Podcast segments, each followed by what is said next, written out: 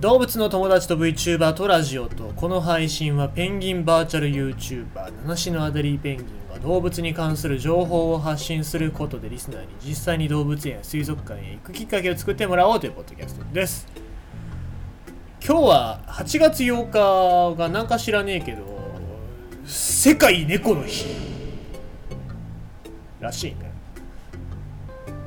世界猫の日、まあ、猫の日ってさ2月の22日でニャーニャーニャーで猫の日だったじゃないかなとかって思ってちょっと調べるっていうか、まあ、たまたまツイッターで回ってきただけなんですけども別にあの猫の日っていっぱいあるみたいね。っていうのもさ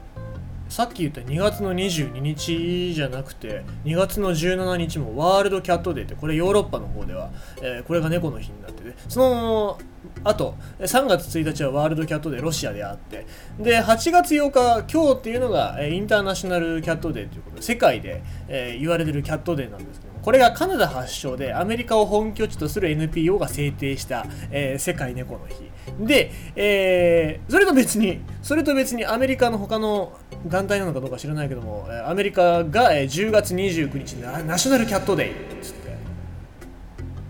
あるんだって。猫の日。だから確認しただけで5つあると。これ東京ズーネットさんが教えてくれた内容ですけども。あのそん,、まあ、そんなにいっぱい猫の日があってどうすんだろうどうすんだろうってねそういうあれですよそれだったらペンギンの日ももうもうちょっと増やしてくれていいんじゃないかなと思いますし、まあ、その日は僕は休日にしてくれてもいいんじゃないかなと思いますよね。ダメですかね。ダメ、ダメなんだろうな。え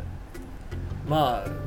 とりあえずみんなどこの国の人も猫が好きなんだなっていうのがよくわかる内容ではあるんですけどもまあまあお祝いするのもさ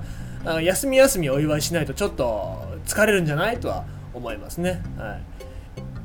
さて、えー、それとは関係なく今日も動物のニュースというかあまあなんかいろいろな活動のお話をしていこうと思いますが VR で海の生き物と触れ合う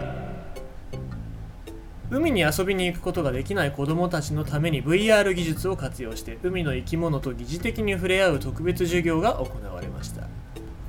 特別授業に参加したのは岡本特別支援学校のオールリ文教室に通う児童や生徒です。このオールリ文教室は自治医科大学附属病院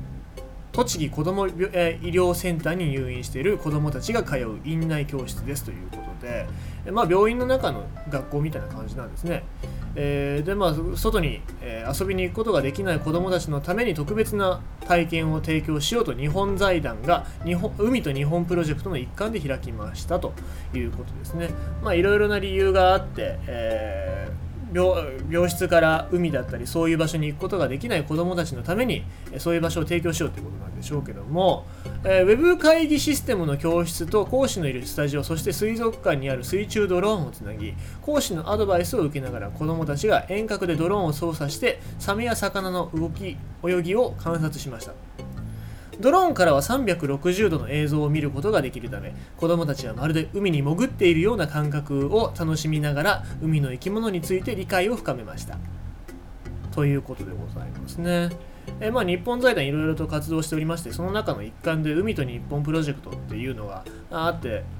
まあ一回なんか VR みたいな形でなんかそういうコラボレーションみたいなことを水族館とやったりとかもうされてましたね、えー、だから、まあ、そういうところで言うと、まあ、今回の活動っていうのはまあ非常になんだろう福祉的な面で言うとすごくいいなと思いましたね。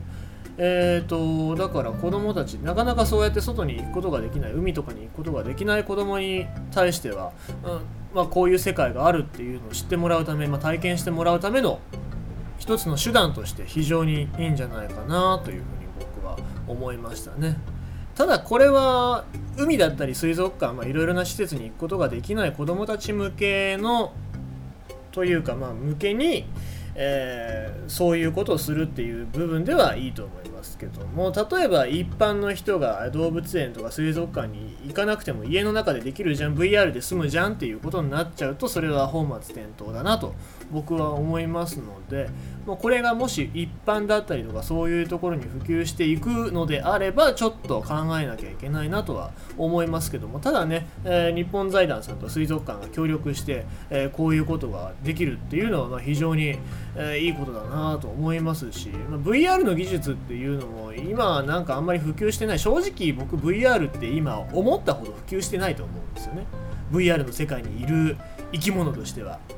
なのでこういうところで普及したりとかそういう、ね、使い方をされるっていうのは非常にいいことだなと思いますしその中でねなんか海だったり、えー、水族館だったり、えー、っていうところに、まあ、興味を持ってもらってそういう子どもたちが元気になった後にねああいう思い出があったなっていうことで、えー、なんか少しこういうことに、え興味を持ってくれて、えなんか貢献してくれたりするのかなって思うとすごく、まあ、貢献しなくてもいいんだけどね、えー、触れ合ってくれるといいななんて思いますね。はい、ということでございまして、え、今日のニュースは、VR で海の生き物と触れ合いますというそういうニュースでございました。